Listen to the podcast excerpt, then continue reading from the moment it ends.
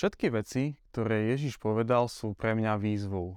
Niekedy ma však to, čo nepovedal, privádza do úžasu ešte viac, lebo on niesol osobu Ducha Svetého na tejto zemi. Ježiš zobrazuje spôsob života, ktorý je dosiahnutelný. No nepríde to automaticky, ale treba sa o takýto život usilovať.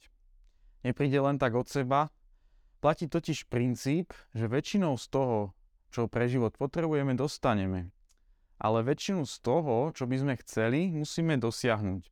Takto to v Božom kráľovstve prostvo chodí.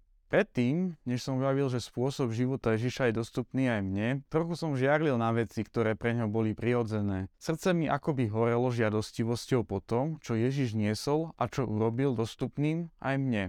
Je to zadarmo, áno, ale vôbec to nie je lacné. V tomto kontexte sa mi po- páči použiť výraz žiadostivosť. Presne tak isto, ako to pomenoval Pavol, keď vyučoval o úprimnej túžbe po duchovných daroch. Nejde samozrejme o nič sexuálne, ale je v tom obsiahnutý ten istý oheň vo vnútri. Tá fráza znamená žiadostivo túžiť. Je to oveľa viac, než bežný súhlas v zmysle s určitým konceptom. Je to túžbou rozdúchaný oheň v našom vnútri. Teraz si predstavte, tento dobrý, zna- dobre známy príbeh z Ježišovho života. Ulice sú naplnené zástupom ľudí, ktorí sú hladní potom mať niečo viac. Niektorí z nich sú v očakávaní Boha, iní len chcú byť v blízkosti tohto muža, ktorý sa preslávil svojimi zázračnými skutkami.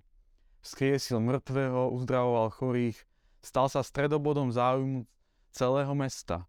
Ľudia ho nasledovali všade, ako sa tá, celá táto tlačnica pohybovala po ceste, utrápená žena uvidela šancu na svoj zázrak. Niesla si svoje ochorenie mnoho rokov bez akékoľvek nádej na zlepšenie. Pretlačila sa cez zástup, až mala Ježiša na dosah.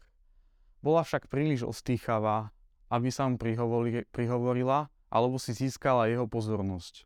Iba sa načiahla a dotkla sa okraja jeho šiat. A zrazu tá žena, ktorá 12 rokov trpela krvotokom a strávila celý život chodením po lekároch, ktorá sa spoza jeho chrbta priblížila a dotkla sa okraj jeho rúcha, bola uzdravená. Krvácanie v tom okamihu prestalo. A Ježiš povedal, kto sa ma to dotkol? Nikto sa však nepriznal. Peter a ostatní mu hovorili, učiteľ, tlačí sa na teba celý zástup a ty sa pýtaš, kto sa ma to dotkol?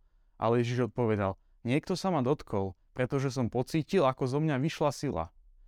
Keď žena videla, že sa neskrie, začala sa chvieť. Padla pred neho a pred všetkými ľuďmi priznala dôvod, prečo sa ho dotkla a ako bola okamžite uzdravená. A on jej odpovedal, Cera, tvoja viera ťa uzdravila, choď v pokoji. Je dôležité, aby sme porozumeli, že moc v Božom kráľovstve stelesňuje osoba. Nie je to žiadna oddelená vec existujúca mimo Boha samotného.